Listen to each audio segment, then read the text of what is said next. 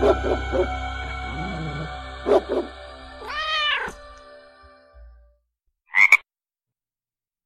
there, everybody. This is your host, Michelle Ann Olson, and you are listening to Are You Afraid of the Bark? The podcast that goes bark in the night. Welcome, dear listeners, to this episode 17. Today I'm going to be bringing to you part two of a topic previously explored. In episode six, I talked about supernatural sea creatures. We explored the phenomenon of the ghost whale in Japan. We talked about the encantado, the river dolphin turned into a man, this legend from the Amazon in South America. When I initially researched that episode, I came across so many more fantastic mythological sea creatures that I always intended to put a pin in the topic and come back to it. And that's what we're doing today. This is part two of supernatural sea creatures. So today I'd like to present to you three more phenomenal, bizarre, and yeah, some of them spooky, supernatural sea creatures. Let's travel first to New Zealand to talk about the Tanawa, the Tanawa is a sea creature, a supernatural sea creature from Maori mythology. Tanawa or Taniwha. Again, I apologize if it's not English or French. Chances are I'm butchering these names, these words in their native language. I do apologize. I don't mean any disrespect. Tanawa are beings that live in deep pools, in rivers, caves, or in the sea, and especially in places with dangerous, strong currents or deceptive waves. They are considered either protective guardians of people or in other traditions are seen as dangerous, predatory beings. So at sea, in the open water, a tanawa will appear as a whale or a large shark, and it's worth noting that the Maori name for the great white shark is very similar. It's Mango Tanawa.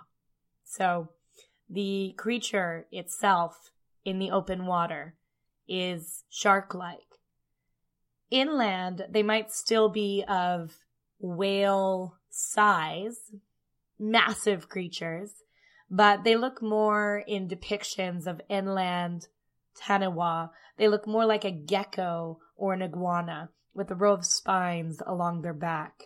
Some tanawa have associations with certain Maori tribal groups, and each group might associate with a tanawa of their own. When they're accorded the respect that they feel that they deserve, tanawa act well towards their people they might communicate with a tribe via a priest, a sort of medium. They will sometimes save people from drowning or warn of approaching enemies. Because they live in such dangerous, dark, and gloomy places, the people, tribes people associated with Atanawa, might leave offerings to placate the being before passing through their lair. These offerings are often a simple green twig with the appropriate incantation or the first sweet potato of harvest time. Now, Tanawa are also vigilant in ensuring that people, humankind, respect the restrictions imposed by the Maori gods. Violations of the gods are punished, and Tanawa can be especially dangerous to people from opposing tribes to those tribes with which they are associated. When Hotu Puku Atanawa was killed, his stomach was cut open to reveal a number of bodies of men, women, and children. They were whole and still undigested, as well as various body parts. The Tanawa had swallowed all the victims he had been carrying, and his stomach contained weapons of those who had opposed him before he was killed darts, shark's teeth, even clothing, an assortment of fur and feather cloaks of the highest quality. Another Tanawa, known as Nagararaharu, was a monster that ate several villagers and captured a young woman who he kept in a cave by the sea. He was eventually enticed to come to the local village for a feast, where he was ambushed and killed by villagers. In his story, in each version of his story, upon his death the monster's tail detaches itself and is thrown far away into a body of water, where it later becomes a geographical landmark. In another legend, the Tanawa of Kapara, three sisters went out to pick berries. One of the sisters was particularly beautiful. The Tanawa caused havoc on their walk back, and the sisters fled. The Tanawa caught the sisters one by one, but he was trying to capture the beautiful one. When he succeeded, he took her back to his cave. Years passed, and the woman bore the Tanawa six sons. Three were like their father, and three fully human like her. She educated all her sons, and in particular taught her human sons the art of war, helping them to fashion and use weapons. The human sons then killed all three Tanawa brothers and eventually their father, and they were all able to go back to their human homes. So in addition to these legends, Tanawa have featured prominently in New Zealand contemporary news. So Tanawa spirits have been referenced in legal negotiations and court cases. In 2002, a Maori tribe successfully ensured that part of New Zealand's major highway, State Highway 1, was rerouted to protect the abode of their legendary protector of this tribe's Tanawa. This Tanawa was said to have the appearance of a large white eel, and the tribe argued that it must not be removed to allow for construction of the highway through their tribe land, but rather only move of its own accord because to move the Tanawa without its permission would only bring trouble. Transit New Zealand did negotiate a deal with that tribe, under which, quote, concessions have been put in place to ensure that the Tanawa are respected, end quote. So this has occurred more than once in recent New Zealand history where the purported lair of a Tanawa is set to be disturbed by some plan for modernization, for further infrastructure. And tribes people, Maori tribes people, have come forward to protect the traditional lair or place of habitation of their tribe's Tanawa and have been successful in court in having these developments routed elsewhere. There is a Maori academic who said that in the modern age in New Zealand, Tanawa have become a sort of coping mechanism for some Maori. It does not literally mean a creature lurking in the water, but can become a way of indicating that Maori are troubled by some incident or event encroaching on their way of life. So in more recent times, the Tanawa might not be a literal whale monster, shark monster, eel monster, but becomes representative of an attack on traditional Maori lands or ways of life, which I thought was really interesting. Let's travel now to Europe, to Ireland and Scotland, to talk about a mythical creature that is especially near and dear to my heart. And these are the Selkies, or seal folk. Near and dear to my heart because if you know me, you know that I adore seals. I worked with seals in Ireland at a rescue, rehabilitation, and release center specific to seals called Seal Rescue Ireland. I did this a few summers ago and it is the most amazing organization and they are the most incredible animals I know that when I applied for the program to intern with Seal Rescue Ireland, I didn't initially associate Ireland with marine life, with marine mammals, but it is an island, as is Scotland, and that makes for a lot of coastline. So seals not only live in these countries, but do feature fairly prominently in the legends and mythologies of those countries. And this is where the Selkie comes into play. So, Selkies, seal folk, are mythological beings capable of changing from seals into humans by shedding their skin, their seal skin, their seal fur.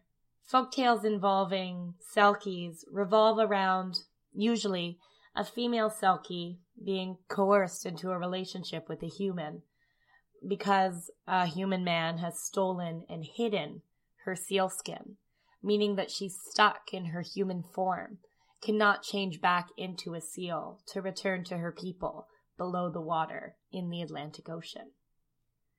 So the typical tale is that of a man who steals a female's selkie skin. He finds her naked on the seashore and somehow compels her to become his wife. But in these stories, the wife will spend her time in captivity, longing for the sea, her one true home, and she will often be depicted gazing longingly at the ocean. She may bear children to her human husband, but once she discovers her skin, she will always immediately return to the sea and even abandon the children she loves. Sometimes it's one of her children who discovers or knows the whereabouts of her skin and returns it to her. In some children's stories featuring Selkies, the Selkie will revisit her family on land once a year, but in the most traditional version of this folklore, once the Selkie returns to the sea, she's never seen again, at least in human form. Occasionally, in these stories, the children will witness a large seal approaching them and seeming to greet them plaintively from the shore. So male selkies are described as being handsome in their human form, and similar to the encantado from episode six, the river dolphins who transform into attractive Brazilian men, selkies are said to be very handsome and have great seductive powers over human women. They seek out women who are dissatisfied with their lives such as the married women waiting for their fishermen husbands. In one popular tale, a certain Ursula of Orkney was rumored to wish to make contact with a male Selkie, and in order to do so, she would shed seven tears carefully into the sea. Children born between a man and a Selkie, a human man and a Selkie, sometimes have webbed hands and in the case of the aforementioned Ursula, who had children sired by a male Selkie, the children had to have the webbing between their fingers and toes, which was made of horny material clipped away intermittently. And their, their descendants were said to carry that trait as well to a certain extent. There are legends that say that Selkies turn into humans every so often when the conditions of the tide are correct but the stories don't agree on the time interval, the amount of time between the Selkie's transformations. Again, coming back to Ursula, her male Selkie promised to visit her on the seventh stream or springtide. In another ballad, the seal has been promised to return in seven years. The number seven is common in these folk tales involving magic and superstition. According to one version of the story, the Selkie can only assume human form once every seven years because it is a body housing a condemned soul. So this is the notion that Selkies are either humans who had committed sinful wrongdoings or some sort of fallen angel paying penance for some crime. But due to this legend, people on the Scottish Isles would, when this legend was at its height, only kill seals if absolutely required to make use of their skin and blubber, because to kill a seal for no reason would result in misfortune. There was a story of crofters who brought their sheep to graze on the edge of a cliff within the Orkney Islands. During the summer, a man placed seven sheep on the largest cliff, But on his way home, the man killed a seal. That night, all of the man's sheep disappeared. However, the other crofters who had not killed a seal found that their sheep were just fine come morning. That same folk teller recounted that the descendants of Selkie human parents possessed a skin throughout the ages that was greenish white in color and cracked in certain places upon the body, a cracked, dry, scaly skin. And those cracks were said to exude a fishy odor. I like that story of the Selkies. It's like a twisted version of a mermaid or siren. There's a really lovely animated film called Song of the Sea that presents just this absolutely beautifully animated version of the Selkie legend. It was on Netflix a few years ago. I don't know if it is anymore. That was my introduction to the idea of the Selkie. I watched that movie before going to Ireland to work with seals. It's just so delightful with the most beautiful Celtic music. I highly recommend it. Obviously, it's a film that's appropriate for children. It doesn't feature some of the darker aspects of this tale, but it's really worth a watch. I don't know if it's still available on Netflix or Crave or whatever movie video provider you're subscribed to, but it's really worth a watch. Again, it's called Song of the Sea, and it presents this legend in a really haunting and beautiful way. As a lover of seals, I love the idea that maybe some of them are just a little bit more than we think they are. And having lived and worked in Ireland with seals, I know that they're sometimes not the most popular animal. There are career fishermen who think that they come in and eat the fish, that they are responsible for the, the decline of certain fish stocks. And although it is illegal to kill common and gray seals in Ireland at least, it does happen that fishermen will go after the seals thinking that they're affecting their yield from season to season. So I just, I like the idea that at one time it was seen as bad luck to kill a seal, whereas now their reputation kind of suffers, at least in these fishing communities. They're such wonderful animals and they're not to be blamed for our actions of overfishing. Maybe we should bring back this legend and to kill a seal should mean bad luck. Let's bring it back. I'll leave you now with what is honestly one of the weirdest animal legends, myths, stories of supernatural, supernaturally possessed animals I've read in the 18 weeks of producing this podcast. This one is, is super weird and I love it for its weirdness. And for the record, this is documented in historical records. This is not oral tradition folklore. This encounter with this animal is documented in like courtly records from the 1400s in Europe. I mean, like a king's court, not like legal court. And this is the story of the bishop fish. You ready for this? The existence of the bishop fish was first documented in 1433 when a specimen was pulled up swimming in the Baltic Sea. The creature was captured and given as a tribute to the King of Poland and the king was so taken by the fish that he refused to return it to its aquatic environment. Then, and the articles I was reading, they all pointed out that we don't know why this happened, but a group of Catholic bishops were granted an audience with the incarcerated fish. And this might be because the fish was said in its body shape to resemble a bishop wearing sort of a bishop's hat and cape. So the creature itself looked like it was wearing bishop's garb. Thus the term, the name bishop fish. So this fish was granted an audience with a group of Catholic bishops.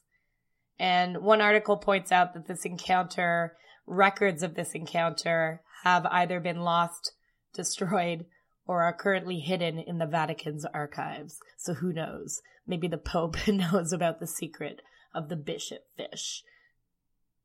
Just saying. Maybe he knows something. So, according to the legend, the fish gestured to the bishops and apparently communicated its desire to be released. And the bishops were so taken by this communication, by this plea from this animal, that they tried to convince the king that the animal should be returned to the sea. And the king acquiesced and allowed the bishops to return the man fish thing to the ocean.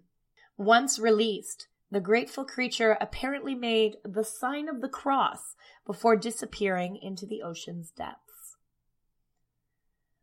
Another tale comes from Germany in 1531 when a bishop fish was caught off the German coast but the creature refused its captor's offers of food and died in just three days.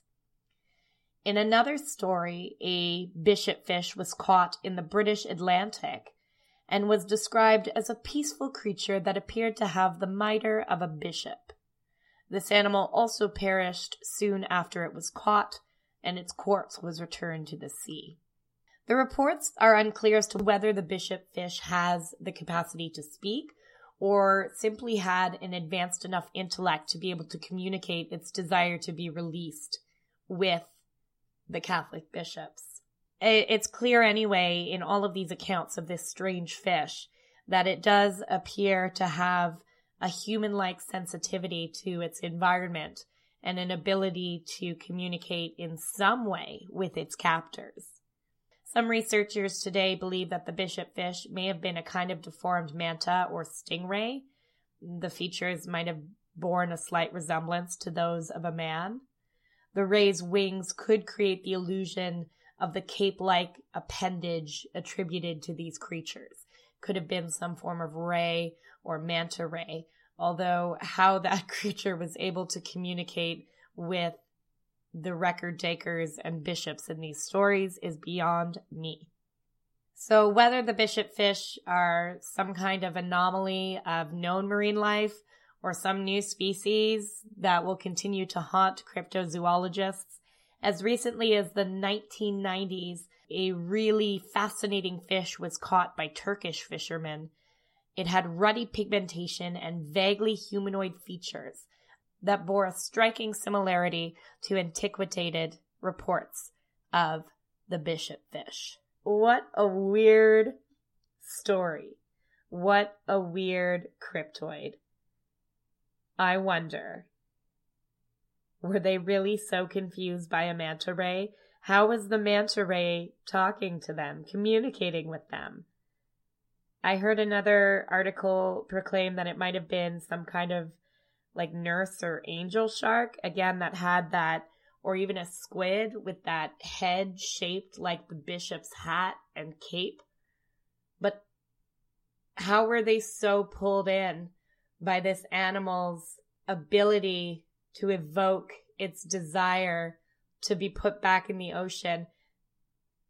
How are they picking up whatever whatever it was putting down? I'm so curious as to what signal they took to mean. Anyway I, I don't even know. It's just too bizarre but i love this story.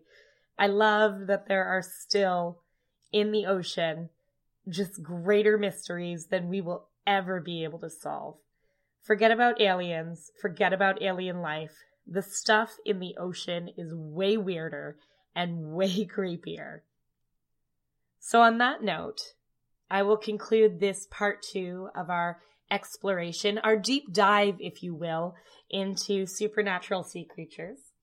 I'd like to thank you very much for joining me, as always. You know how to reach me if you'd like to do so.